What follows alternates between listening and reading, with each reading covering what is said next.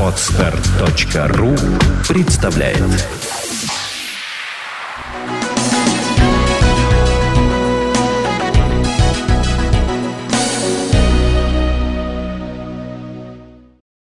Горбачев ликвидатор э, Советского Союза, государства, по заданию Соединенных Штатов Америки, как врага.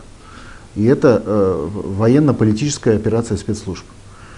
Ельцин, как и другие президенты 15 республик, э, получили в результате власть этой ликвидации. Если бы э, это был не, не Ельцин, получил бы власть кто-то другой, Хазбулатов, например.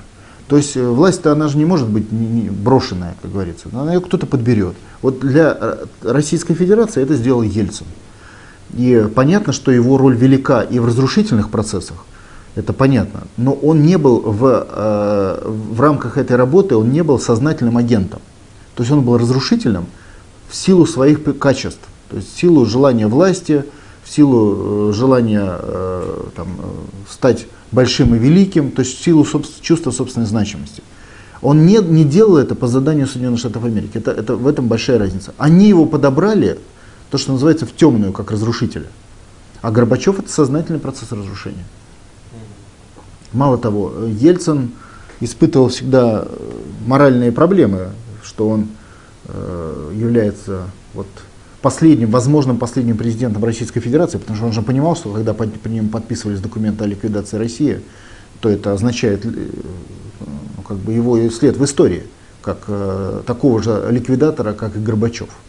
Поэтому, если мы говорим о суде истории, то Горбачев, э, на мой взгляд, нуждается в суде э, реальном за э, реальное предательство, это государственная измена со всеми вытекающими последствиями.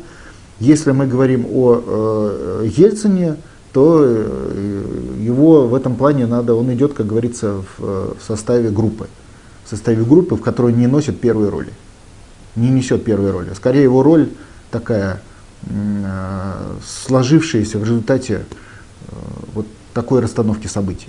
Ну, то есть просто он плыл по течению, скажем так. Ну да, он боролся за власть, как и любое, ну знаете, это специфика людей такого типа, психотипа, бороться за власть до последнего, где бы он ни был. Там, если бы он был в пионеротряде, он бы боролся за власть в пионеротряде. Если бы он был там э, у себя в обкоме, он боролся за власть в обкоме. На стройке боролся за, в любом коллективе эти люди борются за власть, за то, чтобы стать первыми.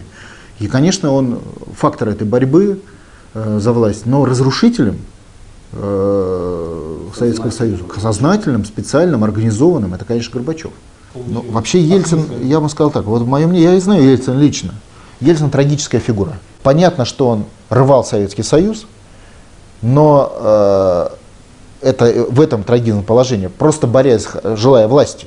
Вообще, в принципе, как и любой там, политик такого масштаба. Вопрос в том, что это была игра, в которой Горбачев разыграл историю с ликвидацией Советского Союза, как бы уступая как бы Ельцину, Кучме, э, там, ну, это, это, Шушкевичу и всем остальным. Это была игра. И э, Ельцин в, трагически очень относился к своей роли первого и последнего президента России, к своей роли трагически относился э, ликвидатора Советского Союза в том виде, как это получилось, потому что он так этого не хотел, на мой взгляд. И э, при этом, что он трагическая фигура и фактически фигура предателя, но я бы сказал, что в отличие от Горбачева, он не сознательный предатель. То есть если Горбачев сознательно пришел с целью ликвидации СССР, и он об этом говорил, кстати, в Америке на встречах, то Ельцин получил свалившуюся власть э, фактически от американцев, и в этой ситуации либо Ельцин, либо кто-то другой. Понимаете, да? Ну не он бы, значит другой бы получил эту власть, потому что процессами управляли американцы, разрушители Советского Союза. Это же было соглашение о ликвидации. Когда? Подписанные при Ельцине решения о ликвидации Российской Федерации на бумаге были сделаны. Если бы Ельцин не устроил загогулину с Путиным, России бы не было. Потому что уже это сделано было на бумаге. Как, смотрите, когда были подписаны э, решения о выходе фактическом Чечне из состава России, это означает выход всех республик Дальнего Востока и Юга. Понимаете? А потому что если можно Чечне при поддержке Запада, значит можно всем. Значит уже нельзя воевать за территориальную целостность, понимаете, да? То есть запрет российскому государству себя защищать. Вот что было подписано. Значит автоматически даются деньги в Татарстан, даются деньги на Дальний Восток, на юг, Башкирия, все. Советской России нет. И решения эти были сделаны при Ельцине.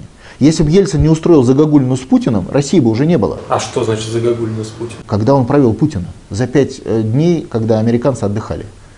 Ну, откровенно говоря, они решили, что с Россией все уже решено, и фигура президента ничего не решит.